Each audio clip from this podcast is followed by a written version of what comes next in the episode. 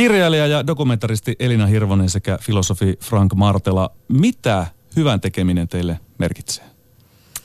Uh, mun täytyy ekana sanoa, kun mä tunnen aina itse jotenkin kauhean noloksi, kun mä alan puhua jostakin tällaisesta asiasta, koska tiedän, että maailmassa eniten hyvää tekee ihmiset, jotka ei koskaan pääse puhumaan tai ei kutsuta puhumaan siitä yhtään mihinkään. Esimerkiksi julkisen sektorin naiset, joka ikinen koti, vanhusten kotihoidon työntekijä ja niin kuin päiväkodin tota, lastenhoitajat ja muut, että, se, niin että tavallaan niin kuin suurin hyvä tapahtuu tilanteesta, missä siitä ei puhuta, niin sen takia se tuntuu aina itsestä vähän semmoiselta, että, ah, että mitäs tässä nyt sanon. Mutta sitten ehkä niin kuin semmoisena yleisenä asiana, mä jotenkin ajattelen sillä kun mä pohdin, että mitä, mitä ajattelet semmoisen niin hyvään elämään kuuluu. Mä ajattelen, että se niin kuuluu – jonkinlainen kokemus tekemisen mielekkyydestä, jonkinlainen kokemus omasta arvokkuudesta ja jonkinlainen kokemus yhteydestä muihin ihmisiin, luontoon tai eläimiin. Ja niin kuin jotenkin, että ne kokemukset olisivat sellaisia, että, että mitkään pettymykset tai surut ei musera niitä kokonaan. Mä ajattelin, että se tavallaan, että se, niin kuin se uh, hyvän tekeminen, mitä se sitten tarkoittaakin, että siitä voi niin kuin puhua, mutta mä ajattelin, että se liittyy niin, niin kuin, uh, nimen, niin kuin oikeastaan näihin kaikkiin, että, että se on yksi niin kuin, tapa kokea jotain mielekkyyttä. Se on niin kuin sel, selkein tapa, että kun tekee jotakin niin kuin pientäkin hyvää, niin siitä yleensä aina seuraa mielekkyyden kokemus. Se on myös yksi niin kuin selkein tapa kokea yhteyttä muihin, vaikka se olisi muuten niin kuin vaikeaa, mutta se, että tota, sitä kautta, että, että tekee jotain pientäkin hyvää, niin syntyy yhteyden kokemus, on se sitten niin kuin toiset ihmiset tai eläin ää, tai luonto. Ja se on myös niin kuin ehkä tapa kokea arvokkuutta, koska mä ajattelin, että, että, että arvo, niin kuin on vaikea ajatella, että ihminen samaan aikaan tekisi – hyvää ja kokisi itsensä täysin arvottomaksi. Et se on tietysti eri asia, että, sitten, että onko ympäristö sellainen, että se niin kuin, ö, tuottaa arvottomuuden kokemusta, mutta ehkä jotenkin näin ajattelisin. No miten filosofi Frank Bartela kuuntelet Elinan analyysiä siitä, että mitä hyvän tekeminen merkitsee, niin onko tyhjentävä vastaus vai mm, osaatko joo. siihen analysoida lisää? No joo, kyllä ehkä itse olisin katsonut tätä psykologisesta näkökulmasta, pyrkinyt miettimään, että mikä on se ihmisen motivaatio, on sellaisia perustekijöitä ja on niin päätynyt, että kyllä se hyvän tekeminen varmaan on niin yksi perustekijä, että meillä on sellainen tarve kokea, että meidän tekemisellä on jonkunlainen myönteinen arvo se ympäröivää maailmaa, että pystytään jotain niin hyvää tekemään toiselle ihmiselle tai eläimille tai luonnolle, tai, mutta jollain tavalla meillä, meillä tosiaan on jonkunlainen impakti siihen, myönteinen impakti siihen niin ympäristöön. Et sinänsä mä niin tosiaan miettii että, että mikä tämä mielekkyys ja arvokkuus, että on, onko ne, ne on niin kaksi eri asiaa kuitenkin sitten. Sitä, sitä jäin niin filosofian miettimään, että, että tuottaako, tuottaako se sekä mielekkyyttä, arvokkuutta vai onko se sama asia, että voiko joku asiakas olla, asia olla ar, niin kuin mielekäs olematta arvokas? No se on ehkä hyvä, se on ehkä hyvä kysymys. Mm. mm. Mutta tiedetäänkö siitä sitten mitään, että jos ihminen ei tee hyvää, että miten se sitten vaikuttaa? Tai onko sulla ajatusta siitä? No ehkä mä niin kuin enemmän on tutkittu sitä, että niin kuin mitä tapahtuu, kun ihminen tekee hyvää. Ja siitä on niin kuin paljon tutkimusta siitä, että, että, että silloin kun ihminen niin kuin kokee, että silloin se pystyy tekemään jotain hyvää, niin silloin on myönteisiä vaikutuksia ihan niin kuin sen omaan niin kuin hyvin, henkiseen hyvinvointiin, että ihminen kokee voimansa paremmin.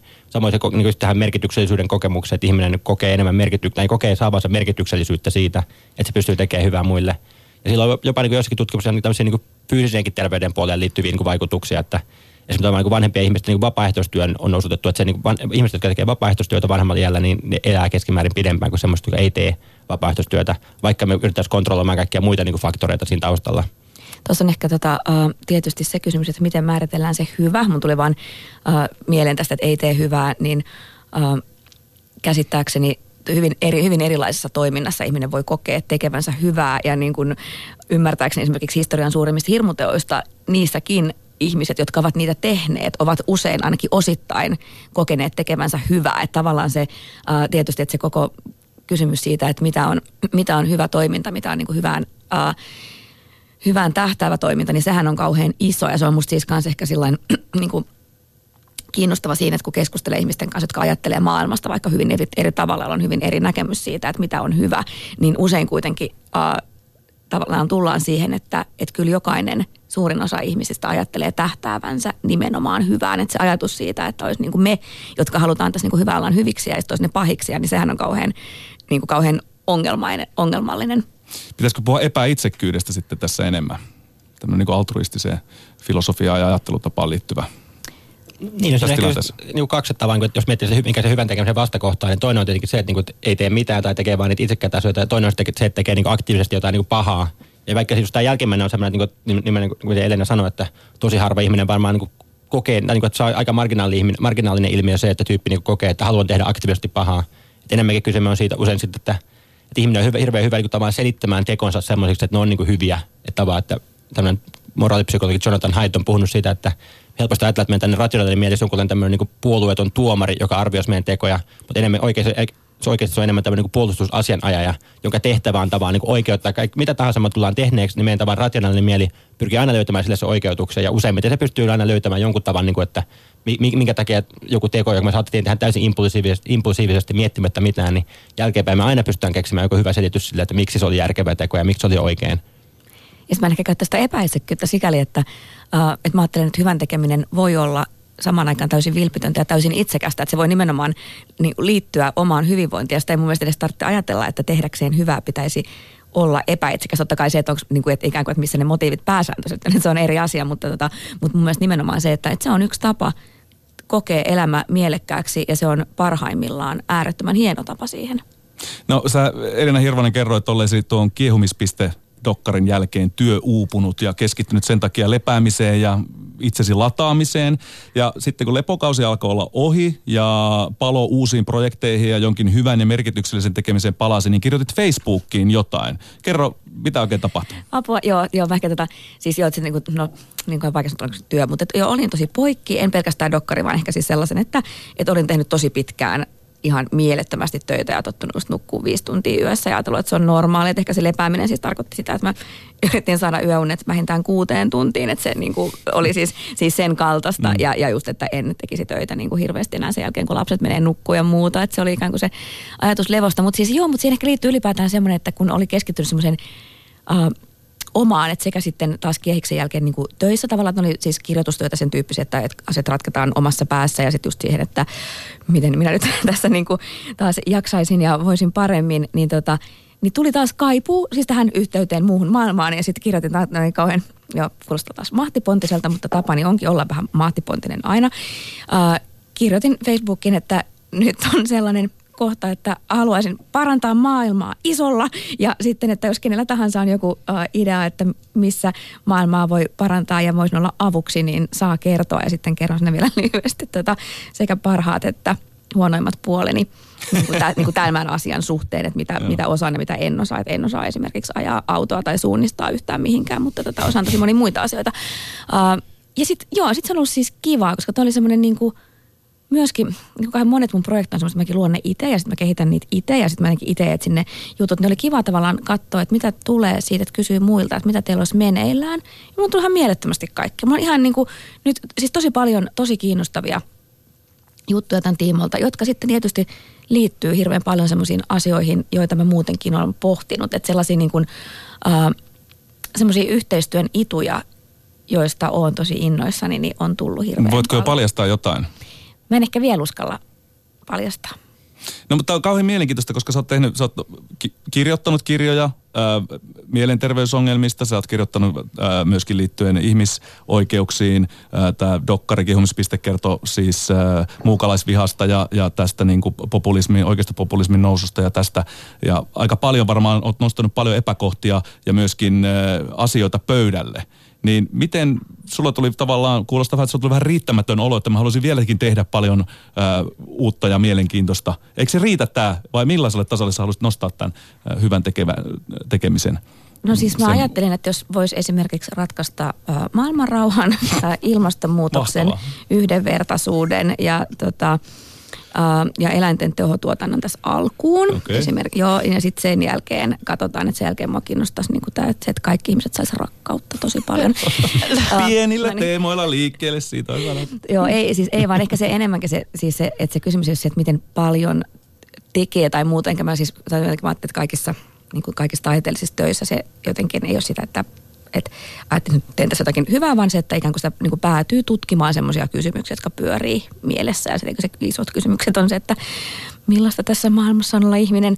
Ja, tota, ja ehkä tähän just liittyy vaan, vaan semmoinen tarve tehdä vähän enemmän ää, muiden kanssa ja itsestä ulospäin, niin kuin, niin kuin konkreettisesti itsestä, itsestä ulospäin. Että mitä, ää, mulla on yksi semmoinen kokemus, kun oltiin, asuttiin Sambiassa ja olin siellä mukana Sambian historian ensimmäisessä – pitkässä elokuvatuotannossa, joka oli kyllä melkoinen projekti. Ja sitten siellä oli käynnistyi semmoinen koulutus nuorille paikallisille elokuvan tekijöille. Ja sitten heistä kaikista on tullut nyt alan ammattilaisia, he ovat luoneet sinne oman elokuva niin kulttuurimat, että on ehkä, Wow. ehkä tota, elämän, vaikka se oli hyvin pieni, ja siinä todellakaan kuvittele, että se on nyt minusta olisi kiinni, mutta että et, et he sen tekevät, mutta se oli pieni tapa ehkä käyttää sitä, että on tietyt etuoikeudet oman, ö, oman niin kuin sinne, sen mukaan, minne on sattunut syntymään, ne käyttää niitä etuoikeuksia vähän siihen, että muut lahjakkaat ihmiset pääsee toteuttamaan itseään. Ja se on ollut ehkä yksi sellainen paha, että jos pitäisi laittaa, että mikä, mikä projekti, missä on mukana, tuntuu tärkeältä vielä sitten vanhainkodissa. Mä luulen, että se on se. No kuinka hyvin sä, Frank, tunnistat tämä Elinan tarpeen tehdä hyvää? Minkälaisia ajatuksia tämä herätti sinussa? Niin, no, kuten sanoin, mä uskon, että se on ennen kaikkea sellainen perustava tarve tavallaan niin päästä, päästä kokemaan, että tekee, tekee hyvää. Että, että, mä uskon, että se on niin kuin, niin kuin yksi semmoista ihmisen, ihmisestä niin perustarpeista, että, että tämmöinen itsemääräämisteoria, mitä, mitä, mitä mä oon tutkinut, siinä on tavallaan tämmöisiä perustarpeiksi tunnistettu tämmöinen niin autonomian kokemus, se, että niin pääsee, pääsee tekemään semmoisia asioita, jotka tuntuu itsestä, itse, itseltä, itsestä, itsestä lähtöisin olevilta, eikä semmoista niin ulkoapäin pakotetuilta. Sellainen kyvykkyyden kokemus, semmoinen, että pystytään, koetaan, koetaan että on niin taitava siinä, mitä tekee, saa asioita aikaiseksi. Kolmas on niin läheisyyden kokemus, että halutaan kokea, että on ihmisiä ympärillä, jotka välittää meistä, jos me välitetään, että on jonkunlainen syvä yhteys toisiin ihmisiin.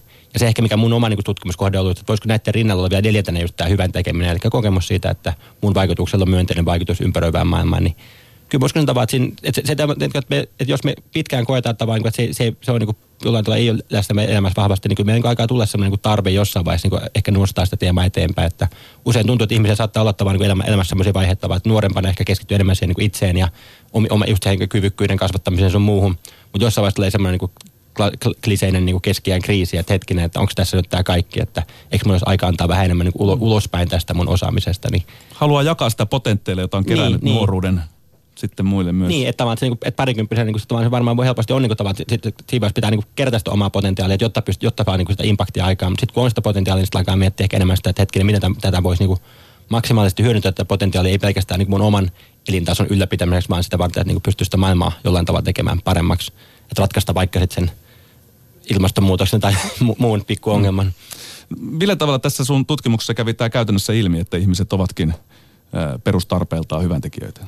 No siis tämä, tämä niin mun niin kuin omissa tutkimuksissa mä katson ehkä enem- enemmän sitä niin tavallista hyvän teke, hyvin, hyvinvointivaikutusta, että laittanut ihmiset, ihmisiä pelaamaan sellaista niin kuin peliä niin kuin sillä tavalla, että puolet porukasta pelaa sitä peliä ilman mitään, niin kuin, ja toiselle, toiselle porukalle sanotaan, että jokaisesta oikeasta vastauksesta lahjoitetaan pieni, pieni summa niin kuin rahaa tämmöiseen YK on tämmöiseen niin kuin ruokaraha, ruokarahastoon. Ja tämä porukka sitten niin jälkeenpäin, kun ne arvioitaan vaan mikä on niiden fiilis, niin koki niiden oman fiiliksen niin kuin myönteisemmäksi ja koki sen pelaamisen merkityksellisemmäksi. Että tämmöisiä aika niin kuin pieniä juttuja, mitä mä nyt itse olen tehnyt. Mutta sitten tavallaan niin samaan aikaan niin on tutustunut siihen muuhun tutkimukseen. Ja sieltä löytyy esimerkiksi niin kuin, tavallaan niin kuin evoluutio, psykologian puolelta löytyy paljon niin pohdintaa siitä, että, mitkä, että miten se on niin ylipäänsä mahdollista, että jos, jos geeni on itsekäs ja geeni pyrkii pelkästään tavallaan niin maksimoimaan sen oman lisääntymisen, niin miten se olisi mukaan mahdollista, että joku yksittäinen olento voisi haluta hyvää toisille. Että eikö meidän kaikkien pitäisi olla niin to, tosi itsekkäitä. Ja ehkä joskus niin 70-luvulla ehkä vielä oli se on ehkä enemmän tämmöinen geenin itsekkyys johtaa ihmisen itsekkyyteen ajattelu evoluutiopsykologian piirissä. Mutta nyky, nyky, nyky niin kuin sieltä evoluutiopuolelta vaan ehkä niin vahvemmin alkanut tulla esiin se, että se niin kuin ajatus siitä, että, kyllä me, niin että se on täysin mahdollista, että tämmöinen ihmisen kaltainen olento voi kehittää semmoisen, ja se on itse asiassa todennäköistä jopa, että tämmöinen, lauma-eläin kuin mikä me ollaan, jolla on niin kyky esimerkiksi niin kuin muistaa, niin kuin va, muistaa tämmöisiä aikaisempia vuorovaikutuksia, ja, ja jotka on elämässä tiiviissä laumoissa, niin tämmöiset on semmoinen niin vastavuoroinen altruismi, eli se, että jos sä otat mua tänään, niin mä otan sun huomenna, niin voi johtaa tavallaan lopulta siihen, että me kaksi, jotka autetaan toinen toisemme, pärjätään paremmin kuin se kolmas tyyppi, joka on jatkuvasti itsekäs, joka se tavan, jonka seurauksena tavan, sitä ei kukaan muu auta. Eikä tämmöinen vastavuoroinen altruismi on niin sen yksi selitysmekanismi, joka, niin kuin, joka niin kuin, tuntuu niin kuin, toimivan niin kuin, ei välttämättä hirveän monessa, laji, hirveän monessa lajissa ei toimi yhtä tehokkaasti kuin ihmisillä, mutta ihminen sattuu olemaan just sellainen laji, jossa se toimii niin kuin erityisen tehokkaasti. Eli onko tämä yksi syy, minkä takia olemme lajina niin äärettömän ö, menestyksekkäitä, että olemme pystyneet luomaan tämmöisiä yhteisöitä eikä niinkään paljon tapella keskenämme? No siis varmaan, joo, kyllä mä, että, että, niin kuin ihmis, jos miten ihminen pärjää jotain niin kuin petoja vastaan, niin hän niin kuin, tavan, niin aikana, aikanaan ei se ole pärjännyt sen takia, että se olisi niin yksin niin kuin hirveän paljon vahvempi kuin joku leijona tai muu, vaan se on pärjännyt sen niin yhteistyövoimalla aika pitkälle. Ja sitten se ei tietenkin alkanut tulla kaikkea näitä työkaluja sun muita, että kyllä me, kyllä me se, se älykky, älykkyys on tietenkin aika, aika keskeinen tekijä myös tässä kilpailussa muita eläimiä vastaan. Hmm. Mutta se syy, miksi meidän älykkyyskin on kehittynyt pitkälle, ilmeisesti liittyy aika paljon lauma, laumassa elämiseen tavallaan, että se tuntuu, että, että se tämmöisiä ihmisapinoita, on katsottu tavallaan niitä niin kuin aivojen etulohkon kokoa ja verrattuna se, se, katsottu se lauma, lauman kokoa, missä ne on elänyt, niin tavallaan mitä isommassa, isommassa laumassa porukka on elänyt, sitä enemmän isompi etuotsalohko niillä on ollut, niin ja tämän, tämän pohjalta on päädytty siihen, että ihmis, ihmisen ehkä se luontainen lauman koko on ollut se joku 100-150 henkeä. Ja tämmöisessä, tämmöisessä pärjäämisessä, että pärjää semmoisessa sosiaalisessa pelissä, mitä siellä pelataan, niin tavallaan siitä on tullut vähän se niin älykkyyden kilpavarustelu tavallaan, että, että kaikki, kaikki pyrkii tavallaan jollain tavalla pärjäämään siinä laumassa paremmin, paremmin kuin toiset, jotta, jotta ne pärjää siinä paremmin siinä kaikissa sosiaalisissa peleissä, niin älykkyys on lähtenyt siitä kehittymään sitten eteenpäin. Mm. Ja sitten sivutuotteena tässä älykkyydeltä on sitten myöhemmin tullut kaikkea näitä muita juttuja, kuten niin kuin työkaluja, kieliä ja sun muuta apuvälineitä. No miten te muuten kumpikin tarkastelette tätä asiaa? Ketkä on teidän mielestä tällä hetkellä semmoisia suuria hyväntekijöitä, keitä te aika arvostatte? No mä ehkä palaan tuohon tuohon alun vastaukseen. Mä ajattelin, että suurimmat hyväntekijät on niitä, joiden työtä me ei edes nähdä. Vaikka joka kerta, kun mä keskustelen lastensuojelun työntekijöiden tai, tai päiväkotien työntekijöiden kanssa tai kirjaston hoitajien kanssa, niin mä oon mykistynyt siitä, että miten valtava määrä sit hyvyyttä ja viisautta, ongelmien ratkaisua äärettömän haastavissa tilanteissa, pyrkimystä vaikuttaa pienten ihmisten elämään tilanteissa, jossa välttämättä kukaan muu aikuinen ei sitä tee, miten valtava määrä sitä on esimerkiksi julkisen sektorin töissä. Eli hyvän tekemisen ei välttämättä tarvitse olla vapaaehtoista, vapaaehtoistyötä. No mä ajattelin, että vapaaehtoista tietysti ei, ei siis ei missään nimessä, ei, ei missään nimessä voi tehdä ö, kaikkialla. Ja sehän on se juuri mistä tahansa työssä se ö, valinta, että mitä, miten siihen työhön suhtautuu. Mutta joo, ei, ei hyvänen aika, ei missään nimessä.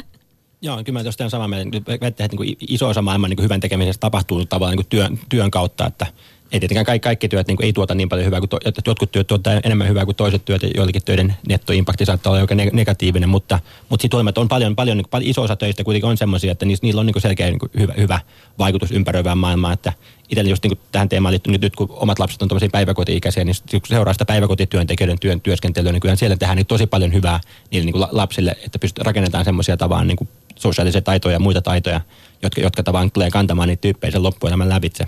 Mutta merkillistä, että tunnutaan nimenomaan niin kuin sanoitkin Elina, että niistä ei puhuta niin paljon. Tuntuu, että se arvostus on noin julkisesti niin aika heikko, kun ajattelee, että katsoo vaan vaikka palkkoja. Niin, jotenkin tuntuu, että, että, että sen jopa pitäisi olla vapaaehtoistyötä siinä mielessä niin kuin kutsumusammattia se, niin, niiden mielestä, jotka päättää näistä asioista. Niin, toi ehkä menee, menee just taas syvemmin siihen, että miten, miten se hyvän tekeminen ajatellaan. Me eletään ehkä tällä hetkellä ylipäätään sellaista niin kuin tämmöistä aikaa, että, uh, että se, se niin kuin näkyvyys ja näyttävyys ja henkilöbrändit ja, uh, ja suuret tarinat on kovassa arvossa ja ja se on tietysti myös tosi monin tavoin ongelmallista, koska sitten, sitten on juuri niin kuin, niin kuin hirveän paljon merkittäviä asioita, jotka ei paketoidu sellaiseksi, joiden niin kuin tarvitsee eikä kuulu paketoitua minkäänlaiseen niin kuin tarinaan. Puheaamun vieraana siis kirjailija ja dokumentaristi Elina Hirvonen sekä filosofi Frank Martela. Ja sä Elina oot huomannut, että tätä aikaa leimaa yhä yleisemmin ihmisen tarve tehdä hyvää. Miten tämä sun mielestä ilmenee kuitenkin? Uh, joo, tai siis tai mä ajattelen, että leimaa ehkä semmoinen tarve ja kyky kerääntyä yhteen vaikuttamaan. Ja mä oon siis nyt seurannut esimerkiksi tätä Jenkeissä tapahtuvaa nuorten mieletöntä liikettä ää, aseväkivaltaa vastaan. Ja, ja mä luulen, että siihen niin liittyy, siis mä en tiedä leimaksi se on varmasti leimannut useitakin aikaa, mutta tässä ajassa mä luulen, että siihen liittyy semmoinen yksi asia esimerkiksi kollektiivinen turhautuminen suurvaltapolitiikkaan, tavallaan sen, ja, ja samaan aikaan se, että on tullut keinoja kokoontua yhteen eri tavoin, että siinähän esimerkiksi sosiaalisella medialla on paljon huonoja puolia, mutta se niin kuin hyvä puoli on se, että ihmiset pystyy olemaan yhteydessä ja kerääntymään nopeasti ja vaikuttamaan, ja sitten mä toinen, missä se ilmenee just tämä tavallaan pyrkimys hakea toisen tyyppisiä vaikuttamisen keinoja tilanteessa, missä vaikka niin kuin valtioiden politiikka tai suurvaltapolitiikka on kyynistä, on esimerkiksi kaupunkien aktiivisuus. Mm. Mutta tota, otin yhden siis, niin mä näin vaikka tämän niin kuin Helsingin sotekokouksen, jonka ehkä moninakin perin. Mä näin, että siinä oli oikeasti ihan vilpitön, vilpitön pyrkimys tulla yhteen yli puolueen rajojen asiassa, joka koettiin, että tämä ei niissä asioissa, joita me yritetään tässä edistää, että tämä kehitys ei ole hyvä. Siis puhut tästä ja, niin sanotusta sote-kapinasta. Joo, siis puhun siitä, vaikka niin kuin, mm. siis ikään kuin että riippumatta sen niin kuin sisällöstä, mutta mä näin, että mä siis uskon sen niin kuin täyteen vilpittömyyteen. Ehkä siinä on myös eri tavoin, niin kuin minkälaisia esimerkkejä on siitä, että, että kaupungit on alkanut ratkoa esimerkiksi sitä ilmastonmuutosta just tilanteessa, jossa tiedetään, että, että valtioiden politiikka on liian hidasta. Ja, ja mä näen niin kuin tämän, tämmöisen aktiivisuuden tosi merkittävinä, tai sitten puhumattakaan sitäkin Me Too-kampanjasta, myös se, että ajatus, josta niin kuin ollaan kuviteltu tähän asti, että nämä asiat eivät koskaan muutu ja niitä ei pysty muuttamaan, niistä ei pysty edes puhumaan. Ja yhtäkkiä me kaikki puhutaan sellaisesta. Mä ajattelin, että hitsi kun ne historian niin kuin naiset kaikki pääsis nyt jossakin kuulemaan ja näkemään tämän, mm. että näinkin voi käydä. No miten Frank, oot sä itse huomannut tätä samaa, mitä Elinakin? Ja mistä se johtuu? No, vaikea sanoa, mistä johtuu, mutta kyllä niin kuin, mä, mäkin olen kiinnittänyt huomioon just, että, just, että tämmöisiä, tämmöisiä tiettyjä niin murros, murrostilanteita tässä voi, voisi olla käsillä tavalla. Että just Yhdysvaltain tämä niin nuorten tämä kampanja ase, aselakeen ase, muuttamiseksi, niin mä mietin, että jos, jos tämä nyt saisi niin homman läpi, vaikka siitä voisi olla ihan niin kuin niiden sukupolven niin avainkokemus, joka tavallaan tarkoittaa, ja sitten kun niillä on sellainen kokemus, että okei, me pystytään muuttamaan maailmaa, niin sitten voisi kasvaa sellainen sukupolvi, joka oikeasti voisi niin kuin ehkä palauttaa tavan niin uskon Yhdysvaltain demokratiaa, joka ehkä on viime aikoina ollut aika heikko tavalla, niin kuin se, että tuntuu, että siellä on aika vahvasti tavallaan tämmöinen niin kuin suurpääoman niin kuin mahdollisuus vaikuttaa politiikan sisältöön on ollut niin, kuin niin suuri, että ihmiset on aika niin kuin turhautunut siihen demokratiaan ja joka seuraavaksi ehkä joku Trump on niin kuin enemmän niin kuin oire tästä tavan niin kuin sen demokratian epäonnistumisesta kuin, niin kuin itse tavan niin kuin syy siihen. Niin, tavan, niin toivon mukaan tämä niin nuorten, nuorten kampanja johtaa siihen, että ne saisi sais sellaisen kokemuksen siitä, että ne pystyy muuttamaan maailmaa ja sen seurauksena saataisiin luotua semmoinen, niin kuin, tai usko siihen, että maailmaa pystyy muuttaa paremmaksi, voisi johtaa semmoisiin isoinkin muutoksiin siellä nyt kun me tiedämme, tutkimukset sen kertovat, että ihmisen perustarve on tämä hyvän tekeminen, niin miten sitä pitäisi nyt jokaisen meidän ymmärtää soveltaa vaikkapa työpaik- työpaikoilla per- perusarkeemme? Onko jotain vaikka johtamiseen tai tämmöiseen työyhteisöön liitettäviä asioita, joita pitäisi nyt enemmän kenties ottaa huomioon? No siis miettiä, jos jotain työpaikkaa, niin ehkä siinä on niin usein niin sitä hyvän tekemistä voidaan toteuttaa niin kolme, kolmella tasolla. Että yksi on tietenkin se, että niin se yrityksellä niin, tai organisaatiolla on joku tavan niin missio, miksi on, ollut, miksi on olemassa. Ja se tavat, jos olet töissä siellä Arvot.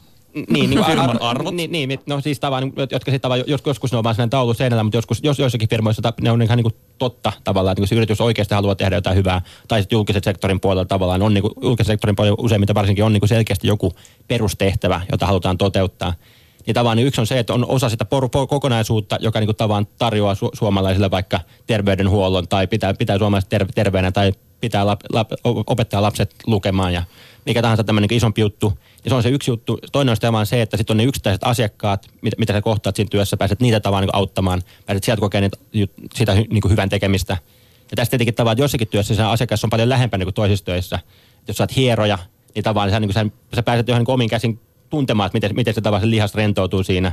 Mutta taas jos sä oot joku tavallaan niin kuin insinööri jossain tehtaassa, niin se asiakas saattaa aika kaukana, jolloin tavallaan joutuu ehkä enemmän miettimään, että miten, niin kuin, miten niin kuin tekisi näkyväksi sille insinöörille myös sen hyvän, mikä sille loppukäyttäjälle lopulta tulee siitä toiminnasta.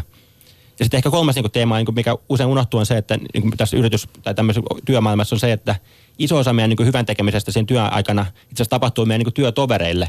Me autetaan meidän työkavereita jollain niin pien, pienillä ja isoilla tavoilla. Ja sitten sen seurauksena tavallaan niin semmoinen, niin kuin, ehkä semmoinen niin kiittämisen kulttuuri, että muistettaisiin kiittää toinen toisemme siitä hyvästä, mitä me tehdään, niin siellä työpaikan sisällä, niin sekin voi niin huomattavasti vahvistaa sitä ihmisten hyvän tekemisen kokemusta. Että hetkinen, että toi niin tuli kiittämään mua tosta, mitä mä tein viime viikolla, että mä oon ihan unohtanut sen, niin se vahvistaa, että hetkinen, että musta, mulla oikeasti on merkitystä tällä työpaikalla, että mun tekemisellä on myönteinen vaikutus näihin mun työkavereiden arkeen. Mä ajattelen ehkä jotenkin semmoista, uh, myös että näkee sen hyvän, mitä ympärillä tapahtuu. Mä että yksi niin ehkä lamanuttavin kokemus kaikessa on aina se, että, mä en pysty tekemään millekään mitään, että kaikki vain tapahtuu ja menee ihan jotenkin väärään suuntaan, mä en pysty tekemään mitään. Ja usein se, että, että pystyy alkaa vähän, vaikka olisi tosi pienestäkin näkeen, että, että missä niin kuin tässä mun ympärillä joku tekee jotain hyvää tavalla, jota arvostan. Ja jos ei muuta, että niin liittyy siihen, tai että etsii sen niin pienemmän, pienimmän tavan tehdä jotain, joka, niin kuin, joka tuottaa kokemuksen, että, että voin vaikuttaa, voin tehdä jotakin. Se voi olla jotain tosi pientä, mutta myös se, niin kuin, jotenkin sen, sen näkeminen, että mitä, mitä jo kaikkialla tapahtuu, koska ihan asiahan ihana asia, tota, mutta ihana asia on se, että maailmassa tapahtuu hirveästi semmoista hyvää, mitä me ei nähdä. Ja usein se on sellaista, että se myös yllättyy, että miten vaikeissa oloissa ihmiset tekee ihan mielettömän hienoja asioita. Puheen aamu. Arkisin seitsemästä kymmeneen. Yle Puhe.